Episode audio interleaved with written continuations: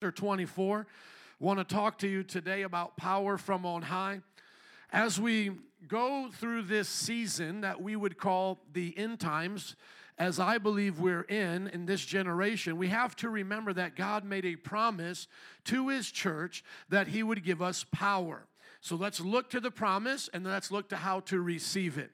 Luke chapter 24, verses 46 and onward says, He told them, This is what is written the Messiah will suffer and rise from the dead on the third day, and repentance for the forgiveness of sins will be preached in His name to all nations, beginning at Jerusalem. You are witnesses of these things. I am going to send, somebody say, He's going to send Amen. I'm going to send you what my Father has promised you, but stay in the city until you have been clothed with power from on high. So there was a theological debate whether or not the Father only sent the Holy Spirit. This text proves to us that both the Father and the Son send the Holy Spirit. This is the book of Luke, written by the Apostle Luke. Now, we normally just think that there's 12 apostles and so forth, but gospel writers writers are also considered apostolic in nature because they either had eyewitness testimony of the gospel or they themselves knew eyewitness testimony. So uh, I believe that Luke carries apostolic authority, though he's not one of the original 12. That's just uh, a way that I look at what apostolic authority means, or uh, someone who has an, apostle calling on their life. He traveled with the apostle Paul. And so whether or not you receive him as an apostle, apostle in that calling, we know he's a gospel writer and he has authority.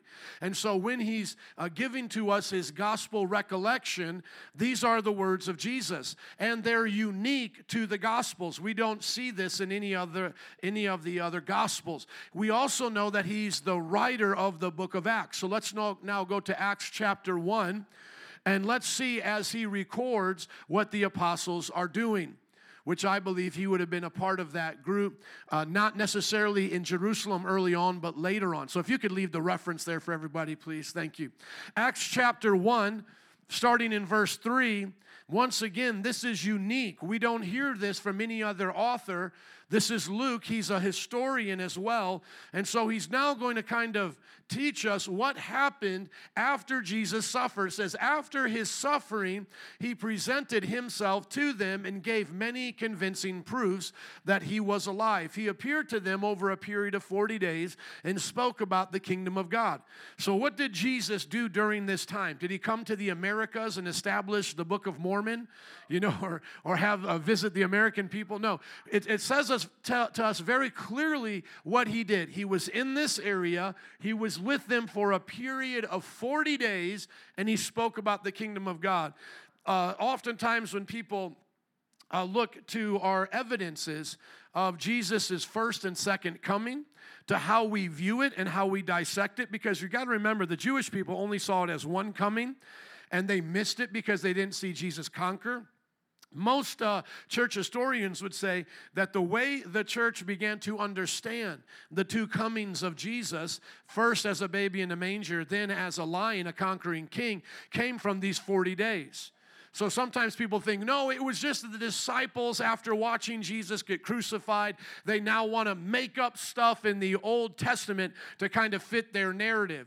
So instead of, like if you talk to a modern day Jew today on why they reject Jesus, they'll say, instead of Jesus fulfilling all of these prophecies, it's better to look at it as they drew the bullseye of Jesus' life and all that he already did, and then they started finding prophecies all throughout the Old Testament to kind of stick to Jesus. And so they would say, These don't really make sense. We don't agree with their interpretation. But these are early on interpretations that we find through uh, the writings of Paul and how they understood things. But we believe that this came from Jesus himself. Jesus himself opens up their eyes, opens up the scriptures, and begins to point out these different things, just so you can understand a little bit more of how to tie together the Old and the New Testament. That's what he was doing. On one occasion, while he was eating with them, he gave them this command Do not leave Jerusalem, but wait for the gift my Father promised. So it's the gift of the Father, which you have heard from me, uh, which you have heard me speak about, rather. For John baptized with water, but in a few days, days, you will be baptized with the Holy Spirit. How many see just in those few verses there the triune nature of God? How many see the Father? You see the Father? It's actually written there, the Father. Do you, do you know how to read? Are you up this morning? Do you want to help me out? How many see the Father there? You see the Father right there. Who is me? Where it says me? Jesus and the Holy Spirit. Don't let anybody tell you that the understanding of the Trinity came hundreds of years after the apostles and the apostolic authority that came in Scripture.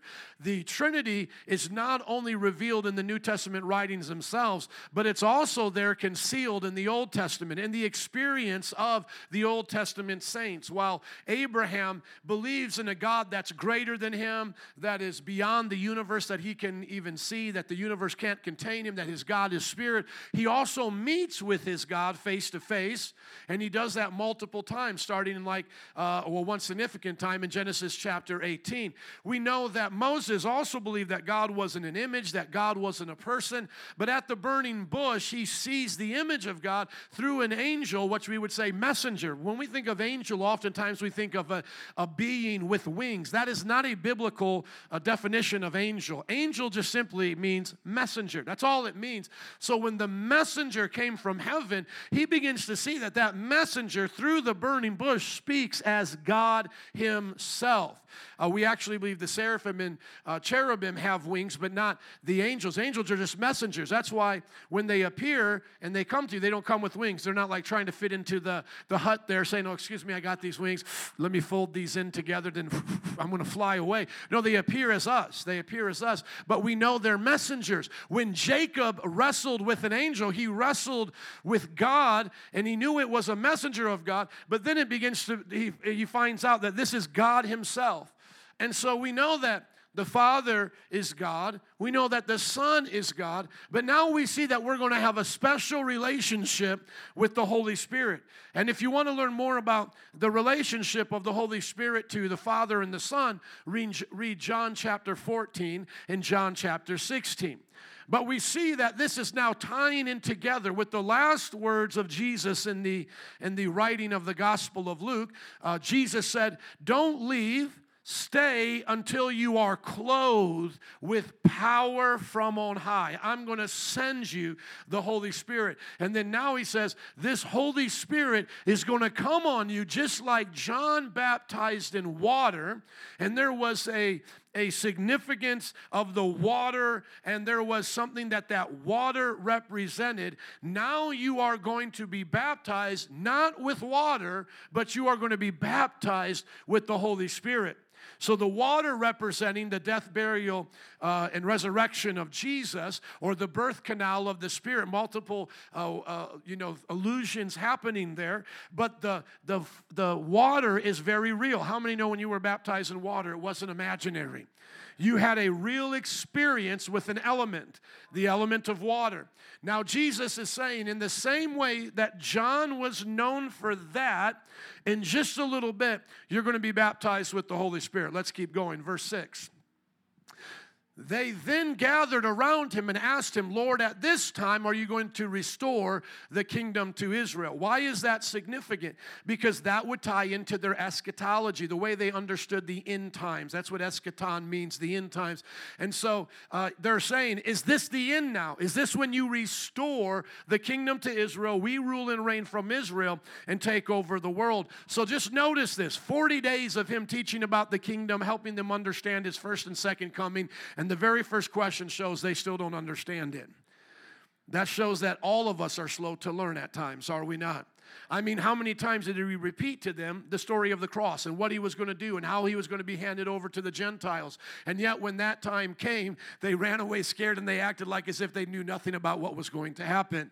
He told them very specifically what was going to happen continually. And he had told them, I'm sure, during that time, that there must be an expansion of the kingdom that there must be an engrafting into Israel. Not that Gentiles become Israel in nationality, but they become blessed with Israel, and the kingdom of God absorbs these Jewish, uh, these Gentile rather believers, and that we come in. We come into the kingdom because I'm not a Jewish person, so I'm sure that he explained this to them that the Great Commission will go to the Jew first and then to the Gentiles, and then he will come back. But they wanted to ask again, right now, is this what you're going to do? And he said to them, It is not for you to know the times or dates the Father has set by his own authority. Now, how many know we're in that uh, waiting period right now? Has the kingdom been delivered to Israel? No, we believe here in the uh, various dispensations of God. You don't have to be a dispensationalist to attend this church, uh, but you, you probably should be one if you want to be right, uh, half kid. Uh, most of us here hold to it loosely. But the idea of dispensations is God is doing things through different times, different dispensations. That's what that means. And so there was the dispensation of creation and the original intent of God with man in the garden. Then there was the dispensation until until the time of Noah, the dispensation afterward. And, and sometimes people call that covenant theology. God is making covenants. God makes a covenant with Adam and Eve. God makes a covenant with Noah. God makes a covenant with Abraham, etc. However, you want to look at it, the question is, is really simple Has the kingdom been brought to Israel? Can we now see Jesus the King ruling and reigning from Israel right now? Do we see the lion laying with the lamb? Do we see peace on earth? Do we see what was promised in the, in the books uh, of like Isaiah and Jeremiah? Do we see that everyone is worshiping the Messiah under his rule and he's ruling them? No, we don't see that. So we, we can either do what a group calls, uh, they're known as the preterists, and they just basically mean all of this happened when Israel was invaded again in 70 AD, or whether they were, uh, the Jerusalem temple was destroyed and they were scattered. They said that that is when God returned the kingdom to Israel. So they literally see Jesus coming in glory, as Daniel talks about. They literally see that as the judgment of God upon Israel. So what all the prophets were th- saying was going to be glorious turns out to be actually uh, just d- destructive. And then they, you know, they point to it and go, there's the coming of Jesus, there's the return of Israel. And then the way they get around all of that is that Israel now becomes spiritual. Israel is no longer Israel, it's not a land. And a Jew is not really one by descendant of Abraham, Isaac, and Jacob. Now Israel is the church, just like the temple were the church. Now we're Israel, now we're Jews. And now there is no future promise to Israel, there is no future promise to those uh, genetic people because it's already been fulfilled. Does anybody believe that here? If you do, come talk to us afterwards and we'll pray for you and help set you straight.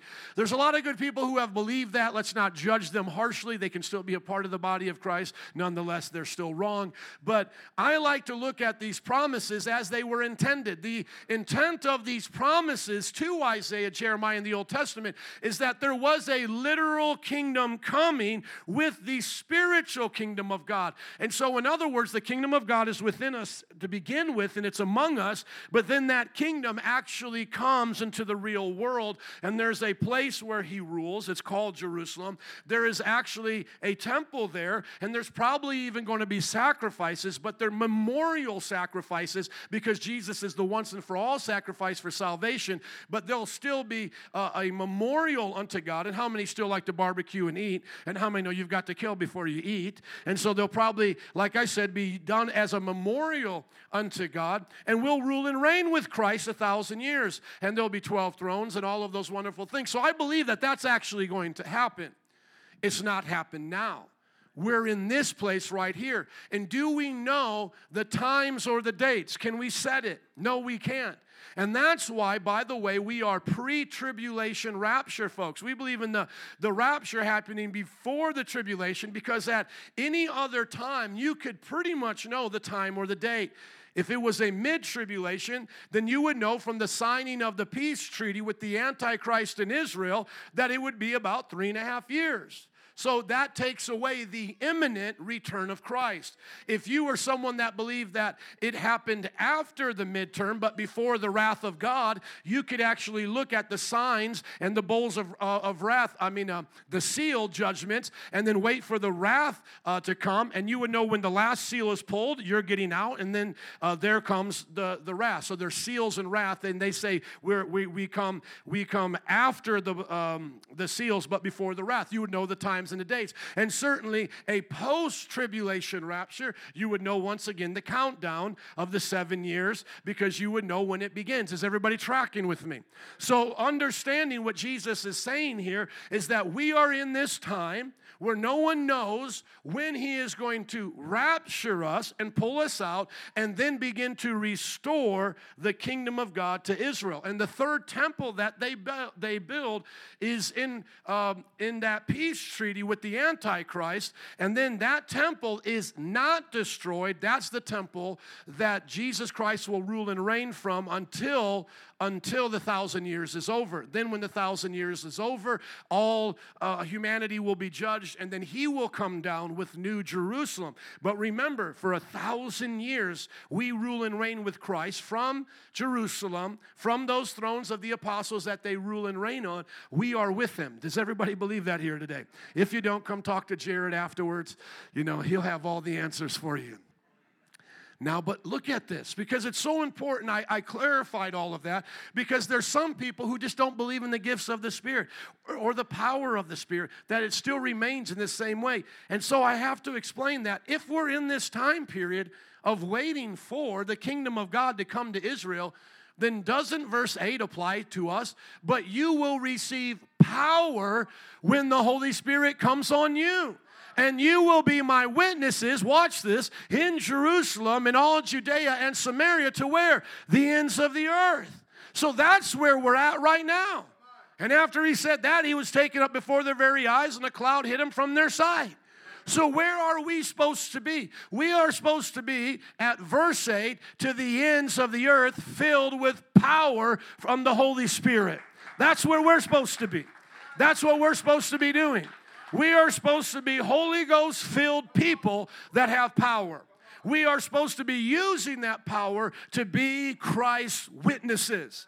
Until when? Until he returns and restores the kingdom of Israel.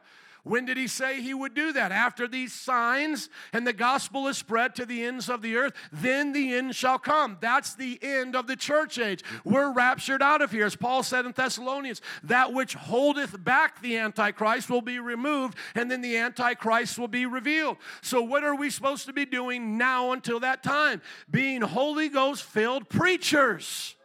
That's what we're supposed to do. Now, if you notice here, there is nothing descriptive in the role of the Holy Spirit towards salvation. So often people only see the Holy Spirit as the one that gives them salvation. We know this is important, and it's probably the most important role of the Holy Spirit as it pertains to us and Him. He may have other roles that we don't know about, but all that we know from Scripture is that the Holy Spirit, if the Holy Spirit does not rebirth you and make you new, you can have no relationship with God. So, through the Holy Spirit, you're born again. Now you can communicate with the Father through the Son. But you can't go, listen, everybody, just like we can't come to the Father without the Son, we cannot come to the Son without the power of regeneration and rebirth by the Holy Spirit. We do not have the ability to have an inward relationship with Jesus unless the Holy Spirit abides with us. But notice in this context that there is nothing descriptive of the Holy Spirit in terms of salvation. Does it say here, and the Holy Spirit will come on you and you will be saved? No, at the end of the book of Luke, did Jesus say to them, and you'll be clothed with salvation from on high? Is that what it says? No. So, what are these texts already assuming to the audience?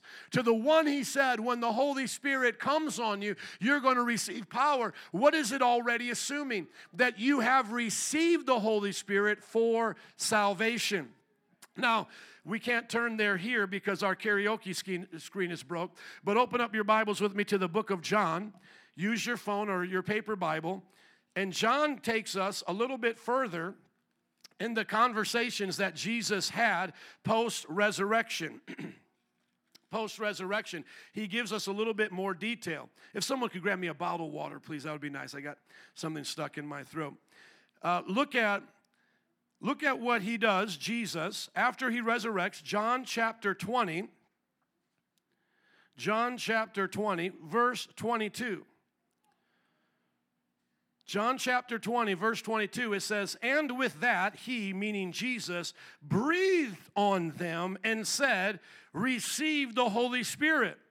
If you forgive anyone their sins, their sins are forgiven. If you do not forgive them, they are not forgiven. So now we should all go to Father Tom and confess our naughty secrets, right? because it says to do that. No, if I receive the Holy Spirit according to that and I'm born again, thank you does that now mean Father Tom has a place over me in that scripture? No, because we're all receiving the same Holy Spirit. So, why did he say to them initially, You can forgive sins? Because this is the role of the church, universal, is that we teach what forgiveness uh, includes or those who must, uh, what they must do to receive forgiveness and we know when they don't do it if they're not going to receive forgiveness. Our preaching is a very specific kind of preaching. The Muslim and other religions may say, inshallah, like the Islamic person will say, I don't know, only God knows, only God knows. And into one sense, we agree with that, God only knows. But we can tell you by looking at your life whether or not your sins have been forgiven based on your confession, your doctrine, and your fruit. And that's what anybody can do who's been saved. You can relate those words to other people. And if you say to them, Your sins are not forgiven, you have not done what the scriptures have commanded, you have not done what I've done, you have authority to preach that to them from the Word of God. But not to get distracted with that, he said, Receive the Holy Spirit. So, according to John, as we piece together the chronological order of Jesus' time with them, had they already received the Holy Spirit before the outpouring on the day of Pentecost that we're about ready to get to in Acts chapter 2? Yes. Did this happen before or after Acts chapter 2? This breathing on them? Before because he ascends to heaven at the end of acts chapter 1 in acts chapter 2 he's gone and he's been gone for a while because the time frame that he had been with them to the day of pentecost is around 10 days. Are you listening to me? Penti meaning 50 he was with them 40 days after passover. Penti is 50 days from passover so you minus, uh, 40 from 50 you've got 10 days. Jesus has been gone for 10 days. So if john says here that he breathed on them and said receive the holy spirit is that before or after pentecost before. Half the class is with me. Where's the other half of the class? Are you guys like somewhere deep in your mind right now, still trying to figure out if you should go to Father Tom and get your sins forgiven? Or are you just lost in this right now? Is this so deep for you? I'm really trying to make this so simple. Trying to make it simple. Help me out here. Jesus is with them 40 days and then he goes away. And then 10 days later, they receive the baptism of the Holy Spirit. Like they were baptized in water, they're going to be baptized in the Holy Spirit. We're going to learn about that in Acts chapter 2. The breathing here, where he says, receive the Holy Spirit, did that come before or after Pentecost? It had to be before. Amen. It had to be during those 40 days. It had to be during some time when Jesus was actually with them. So, what's the only way around that? Who uh, doesn't understand or believe our narrative here, they'll say this was symbolic. Jesus was doing a Benny Hinn with them. Jesus was blowing on them, saying, Receive the Holy Spirit, but actually nothing happened. Nothing really happened. He was just blowing, blowing his hot breath on them. You know what I'm talking about. Benny Hinn, blowing everywhere. But literally, literally, nothing was there. I don't believe that's even possible. How do I not, how can I not even accept that? The breath of our Lord and Savior Jesus Christ breathed the image of God into us in the beginning of creation. There's nothing that He can do at this point besides impart spiritual blessings when he's breathing. He is the God man. There is no just oxygen of breath. He doesn't need oxygen. Are you listening? He's not breathing oxygen in and out of himself. He is a spiritual being residing in a glorified body. You are going to be just like that, minus being God like him, but you will share in divinity like him. So you'll be godly. You'll be like him, but you will not be one of the persons of the Trinity. You will not be worshiped. There's only one God, Father, Son, and Spirit, but you will partake of the divine nature, hence your resurrected body uh, will come from his resurrection because he resurrected, you can resurrect. My bottom line is we don't need lungs anymore to breathe. So, what in the world is he breathing? He is breathing through himself the Holy Spirit. The Holy Spirit and him are in union. And when he releases the Holy Spirit to do the work of regeneration, which is the entire point of the book of John, the entire point of the book of John after, I should say, after showing us who the Messiah and the Son of God is in nature and the work of redemption, is that we are to participate with Him and be born again, have a relationship with Him, and share our lives with Him. That's why in the book of John it talks about being born again and, and, and having that personal relationship with God. It's not just, you know, something from the outside that you're worshiping, it's something from the inside coming through you. And so John is ending with the crescendo here. I've been telling you about the Holy Spirit from John chapter 3. The author, John, here, right? He's like, I, have been telling you about Jesus' teachings about the, the role of the Holy Spirit. I've shown you in, in, in these chapters where the other apostles didn't describe who he was and what he would do. And then I end it with Jesus breathing him into us. Now let's go back to the notes. Acts chapter 2, verse 1. Acts chapter 2, verse 1. When the day of Pentecost came, this Jewish festival, they were all together. Those disciples who had heard Jesus, that, that were told not to leave until they were clothed with power on, on, from on high, to receive the promise of the Father, to be baptized in the Holy Spirit. All three of those descriptions describe what's about ready to be happened here clothed with power from on high, receiving the promise of the Father or the gift of the Father, and being baptized in the Holy Spirit. Suddenly, a sound like the blowing of a violent wind came from heaven and filled the whole house where they were sitting. They saw what seemed to be tongues of fire that separated and came to rest on them. So you're seeing like what they would say tongues of fire. So it's maybe like that part of a fire that kind of moves like that. So all of them were filled with the Holy Spirit and got saved. Is that what it says? And all of them got filled with the Holy Spirit and got born again? All of them got filled with the Holy Spirit and their sins were forgiven? No, all of them were filled with the Holy Spirit and began to speak in other tongues as the Spirit gave them utterance. So, why am I emphasizing this today? I'm emphasizing this because we ought to have the same experience. And some people stop with the Holy Spirit just making them born again. And they say, Well, I'm a Christian, the Holy Spirit's in me, my sins are forgiven, and I can preach the forgiveness of sins to others. Isn't that good enough? That's not where God wanted us to stop. That's not where Jesus wanted the story of your salvation to stop. You are truly saved. You're going to heaven. This is not an issue of salvation, but God wants you to have more. He wants you to be empowered with the Holy Spirit and he gave us the sign that they were filled with the Spirit. They spoke in tongues or languages, glossolalia. They spoke in unlearned languages as the Spirit enabled them. That's the sign that they were given the baptism of the Spirit. That as water came upon them, when they were baptized, like in a John's baptism, like in your water baptism, water came upon you. Now the Holy Spirit is upon you to do the works of God. Let's keep going down. Let's now go to Acts chapter 2, 14 and onward. So the the Holy Ghost party stops, uh, stops. No, it never stops. I meant the Holy Ghost party starts and they're in an upper room. They come down. Now they go out to the festival. And he stands up with the eleven, raises his voice, Peter here, and he addresses the crowd and he says, Fellow Jews, and all of you who live in Jerusalem, let me explain this to you. Listen carefully to what I say. These people are not drunk as you suppose. So imagine this. They're all speaking in languages. Some are understood, maybe some are not understood. It looks like a lot of commotion. And he says, It's only nine in the morning. No, this was what was spoken by the prophet Joel.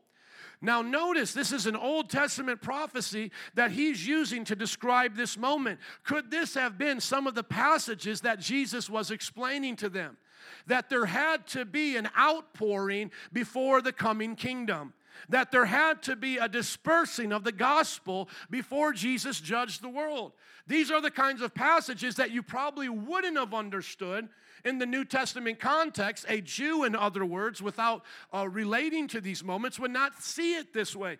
But now the eyes of the apostles, the leaders, are open whether it was directly from Jesus at that time or the Holy Spirit's inspiration, he now points back to an Old Testament prophet and he says, In the last days, God says, I will pour out my spirit on all people. Does everybody see how significant that is? We learn a couple things. The last days are upon us. The last days, plural, are upon us. And I like to say we're in the last moments of the last hour of the last day. But Paul, uh, Peter now says the last days are upon us. And that now means that there's going to be days that pass before the kingdom comes. And so now there's going to be some significant things that are going to happen during this time period. Well, the first thing that Joel says and that Peter says is happening right in front of them is that the Spirit is going to be poured out on all people. Your sons and your daughters will prophesy, your young men will see visions, your old men will dream dreams. Even on my servants, both men and women, I will pour out my Spirit in those days, and they will prophesy. Who were the ones doing all the prophetic work back in the day? The prophets, kings, and priests. All of them were used at various times to bring forth this power of God, to demonstrate it to the people. Moses brought forth the power of God. David brought forth the power of God. Judges like Samson brought forth the power of God. But primarily, they were in the offices of priest, king, and prophet. And now, what is Joel saying? And, and what is Peter saying that's happening right in front of them? Everybody's getting this power. Everybody. Sons and daughters, young people, old people, male, female. Everyone is going to have a chance to see visions. That is to see something like a movie in front of you, but you're awake. A vision is a spiritual experience where you see something from God while you're awake. It's not a daydream, it's similar to that, but it's something that's spiritual. And then you'll dream dreams. You'll be sleeping and you'll have spiritual dreams. You'll be able to do the things that these certain select people only used to be able to do. Now, everyone is getting to participate in this experience. John Wimber, the founder of Vineyard, when he first got saved out of being in a rock and roll band, he had an experience with God. And so he comes to church looking to be discipled. And he started going from church to church. And what he was reading in the Bible wasn't happening in the church service. So he walked up to one of the leaders and he said, When do you do the stuff? And they asked him, Well, what stuff are you talking about? He's like, The stuff here in the Bible. When do you do the stuff? Come on, look at your neighbor. Say, it's time to do the stuff. When, when, when do you do the prophesying? When do you do the casting out of devils? When do you do the healing of the sick? When, when do you do the tongues and interpretations? When, when do you do the stuff? And some people say, well, that's not for now, that was for then. Now, do you understand why I spent so much time in the eschatology and our beliefs? It plays hand in hand into your belief of spiritual gifts. Why would God be sending us out to preach the gospel with any less power than what He gave His disciples? Some people say it was just there to confirm the Word of God. But there is no expiration date on it that once the Word of God is now given to the apostles in the apostolic age and their authority, that now we no longer need gifts. Do you think I can just go to a demon possessed person and go, uh, Here's the Bible. We don't need to cast, uh, cast the demon out of you anymore. We have a Bible. No, the Bible actually says go out and cast demons, cast them out. We don't just show the Bible to the sick person and go, here's the Bible. We don't need to do a miracle anymore. No, we go to them and pray for them. Do we do that with any of the other good works of the Christian? No, I, I, you know I don't feed the poor anymore. I just show you a Bible. Here's a Bible. No, we have to now be living epistles. We have to live out the Bible. And some people then say back to us on the other side, well, is now what you're saying, uh, all these miracles, are these now inspired like Scripture? Because, you know, Scripture puts in, uh, you know, has all these narratives of the miracles. So that means if you have a tongue or interpretation of a tongue, you have a prophecy, you see a miracle, that that somehow now means it must become Scripture.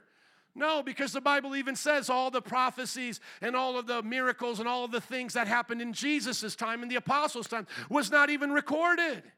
So just because there's been a miracle or a prophecy doesn't mean we treat it now as scripture. God was very, uh, uh, you know, for had forethought of what He wanted the Scripture to be. We have the Scripture. We're not trying to replace the Scripture or its authority with our belief and gifts of the Spirit. What we're simply doing is following what the prophet Joel said. How many believe you're in the last days? How many believe God's pouring out His Spirit on all people? How many of you uh, uh, are included in all people? Well, then come get you some. Come get you some. Amen. Come get some power of the Holy Spirit and start doing what God told you to do.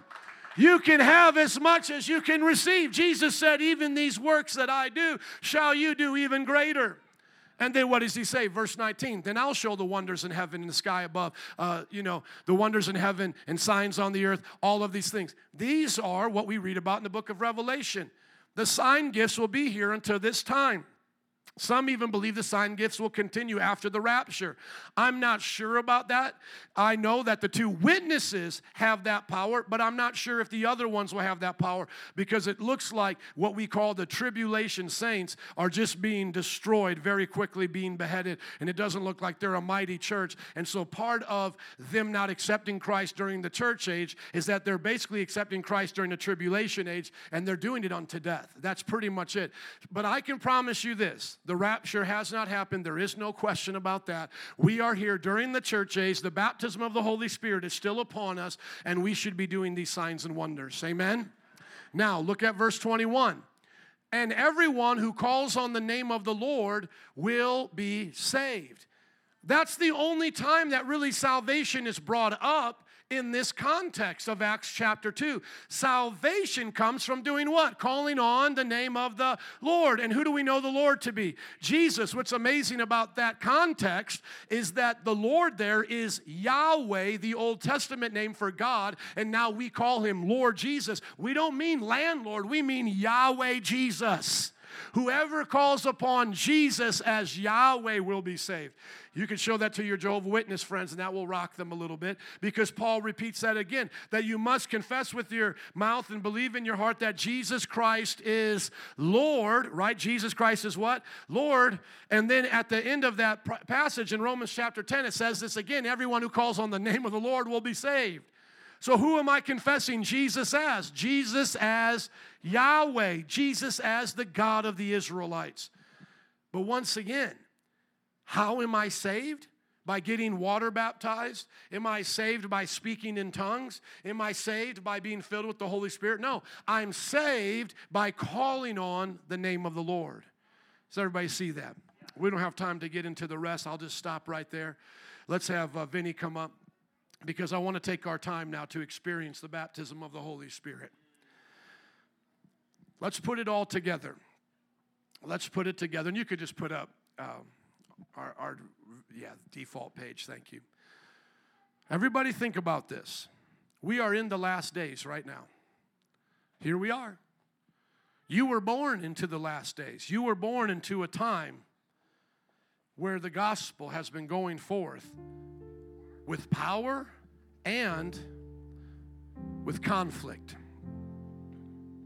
Most of us have always known abortion to be legal. Most of us have grown up knowing that homosexuality is a part of culture. Most of us have grown up with violence, divorce, pornography. Come on, can I hear an amen? Isn't this true? We're in the last days. Most of us have grown up with false Christs, false prophets, false religions. We've grown up with uh, the other signs happening famines, pestilences, and plagues around our world, AIDS. So let me ask you a question. If in fact you are in the last days, what are you supposed to have? What are you supposed to have in these last days? You're supposed to have power from on high you and I are supposed to have a saturation of the Holy Spirit on the inside of us, similar to how we were saturated with water when we were water baptized. We are supposed to be living in such a time that when the people of God gather, Jesus is in the midst. There are prophecies. There are languages of heaven and languages of earth that we have not learned, and they're interpreted into the gospel. Paul said sometimes somebody will understand the language, but when you're praying, you'll never understand it, so it's a mystery to you, but sometimes they might. And if they don't, there has to be an interpreter if you're going to speak it to someone else. So when you're given the gift of tongues, don't speak it to someone else, speak it to God, because the Bible says it's, it's mysteries between you and God. But in my time of speaking those tongues to, to God, people from other countries, and I have this documented on my website.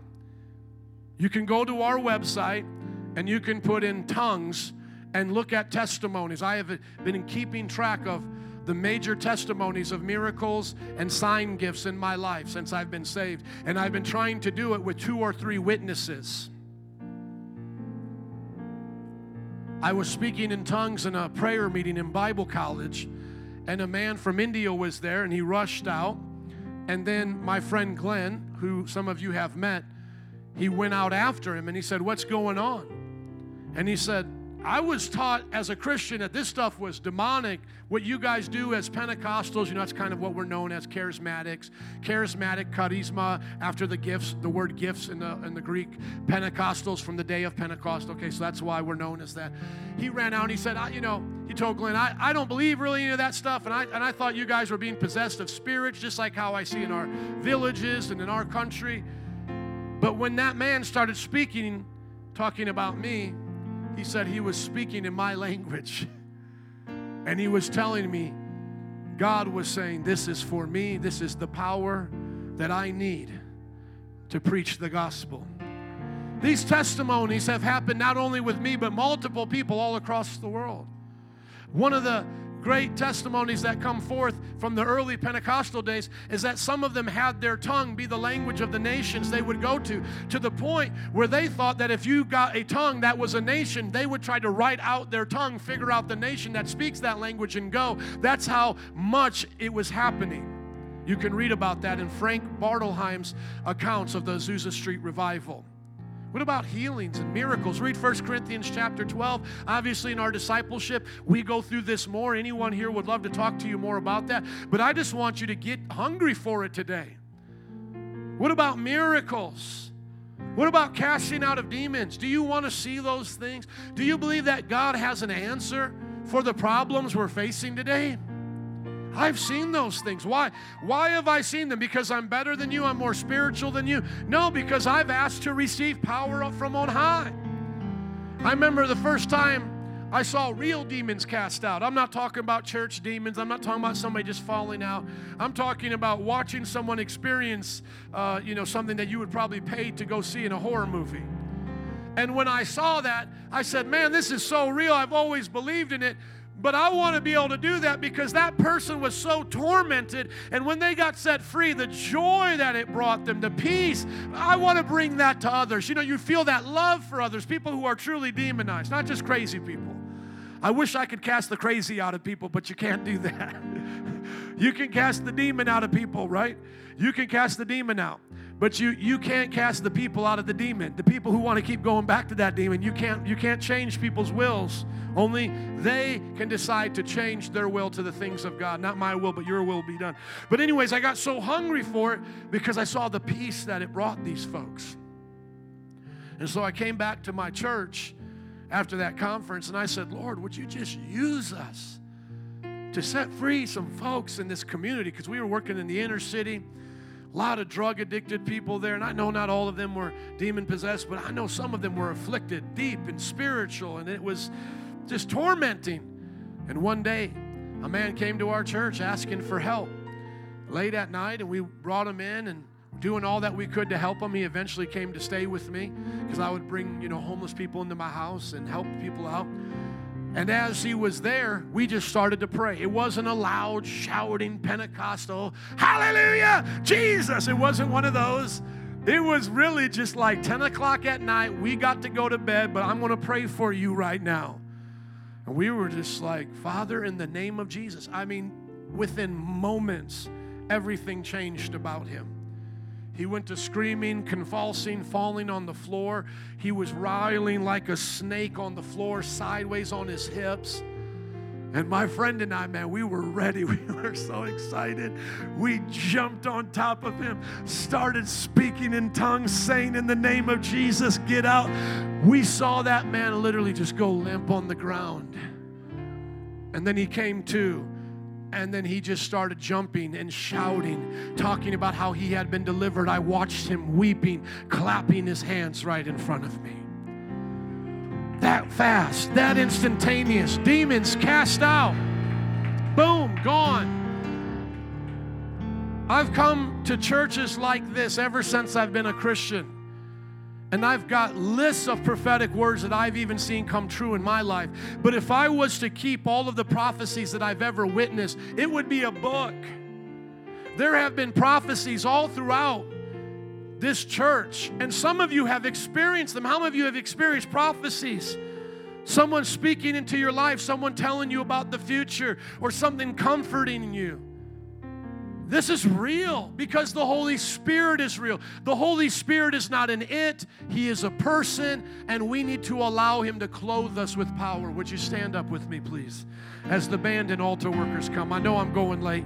Second service folk who come early, you're going to get double right now in Jesus' name. That's what you get for coming early. Amen. We love the early folks. You're going to get this altar call and your altar call. Amen. How many want power? How many? you want it, yes. But it's not just the raw emotion, I want power, but how many want it for the sake of others? How many want to be able to go out and bring deliverance? Man, I'm looking at you, Charlie. And you remind me of some of the guys I would uh, minister to in New Orleans. And I know Jesus has changed you. But I just mean in your in your neck of the woods where you be, who you hang out with. You know what I mean? Because when we would go to Wright College, I met a lot of your friends. And I don't think it would be wrong to say druggies, right? Perverted. I was taking home a young person from um, Bourbon Street, French Quarter. And he was in my car. Listen to me, Josh. Truth, right here. We're just driving. It was church van, actually, driving. And uh, I took him off the streets, homeless guy. And he was really humble while I was preaching to him. He said, Man, I'm a, back then they called them gutter punks. He said, Man, I live on the streets. I'm a street kid. And I was like, Man, I'd love to help you out. I, you know, I have a program for you. And he said, Yeah, I'd love to do it. And I talked to this young man at least probably an hour on the streets. I'm not just kidnapping people in the church van, bringing them to my house, okay? So, I mean, I got to know this guy. I'm sharing my testimony. He's sharing what he's going through. I ask him if he wants to accept Christ. He says he does. Uh, you know, I, I offer him some help, you know, and we're building a relationship and i'm saying okay well let's let's start it off you know bring you to my house and i'll get you to a program all of that and we're just driving back and all of a sudden, while we're driving back, he just he's just getting all itchy, like he's tweaking on drugs. And I'm like, well, I've seen that before when I've brought people home. But then he starts making noises. I'm talking those kind of noises in the horror show, so y'all ready for this? I had to pull the van over. I'm driving. I had to pull the van over and go, In the name of Jesus, I cast you out, devil. And, and I'm telling you, screeches, hollers came out of that man that would not be natural. And then what happens the next moment? Tears of deliverance, tears of joy. And then I asked him, I said, What happened to you? He said, When I accepted Jesus into my heart, I began to hear this voice tell me that he was going to kill me and he wasn't going to let me live for Jesus and that I was going to die and that you were going to die. We were all going to die. And I'm like, Thanks for telling me that now, you know. And he said, when, when, when I got into the car, I, in my heart, I started wrestling with it. I was like, I don't want that. You know, like in his heart, he's saying, I don't want that. I don't want to hurt anybody. And, and you're not going to hurt anybody. You know, he was, however, he was wrestling with it in his mind. And he said, as he tried to fight it, that's when all that power battle started happening. And then at that moment, he said, I got out of control. He said, I don't remember much what happened next. And I said, Man, you started screaming and hollering. I had to pull over the van prophetic words, demons being cast out, sick people being healed, prophecy being spoken about you to the future because God knows what the future holds. Let's pray. Father, we want power from on high. If you're here today and you are not a Christian, would you repent of your sins and be born again? I can tell you if you're doing it right. If you need help, they'll tell you if you're doing it right. The Bible says that if you confess that He is Lord, you will be saved. If you need help doing that, come to these prayer workers. If you want to confess your sin to them so that they can confirm you're doing it right, they will do it. But remember, they are not the one who gives salvation. But if you need help with that, even come now as we get ready to worship.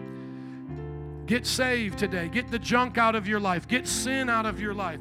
If you would say, Well, yeah, I'm probably saved. I think I'm saved. Well, come on, just rededicate your life to the Lord right now. If you would say, Well, I'm saved, but I know I got, you know, habitual sin, get that out right now.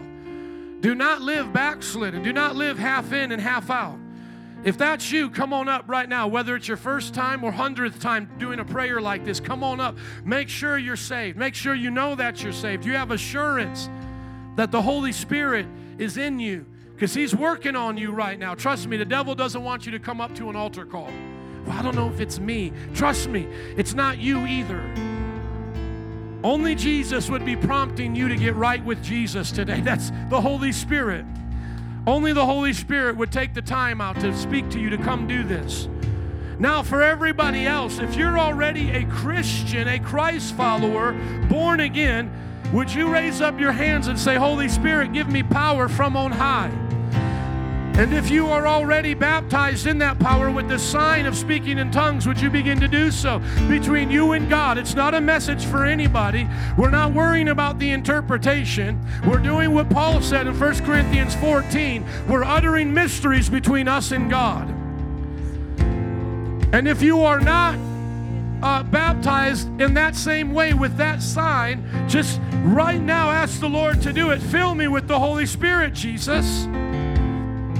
If you're someone who's already gone through these arguments and you're not convinced, we'll talk to you later. Trust me, we do this all the time. We have it in our Bible study materials. But right here, it's just for hungry hearts. And the Bible says you don't have to be afraid of the Holy Spirit because if a father knows how to give a fish to a child if they're hungry, how much more does he know to give us the Holy Spirit? For power, for power. This is not for your salvation. We are not saying you have to do this to be saved. We're saying that you get to do this because you're saved. You've been given power to be a witness. If that's you and you need some encouragement, come on up to these altar workers. The rest of us, I'm going to dismiss now, and I'm going to turn this into a prayer slash worship meeting. Would you even begin right now, please? Thank you. Father, bless us today. Fill us with your power. Bless those who are going out preaching this week, oh God. Keep us safe. Those leading Bible studies, give us the power of the Holy Spirit to be sons and daughters in these last days who prophesy and bring forth your word in Jesus' name. And everybody said, Amen, amen. God bless you. God bless you. You are dismissed. If you want to worship, come on up. If you want to receive the baptism of the Holy Spirit, come on up. If you want to live for Jesus, come on up. Otherwise, we'll see you during the week. Have a wonderful day. Thank you for coming.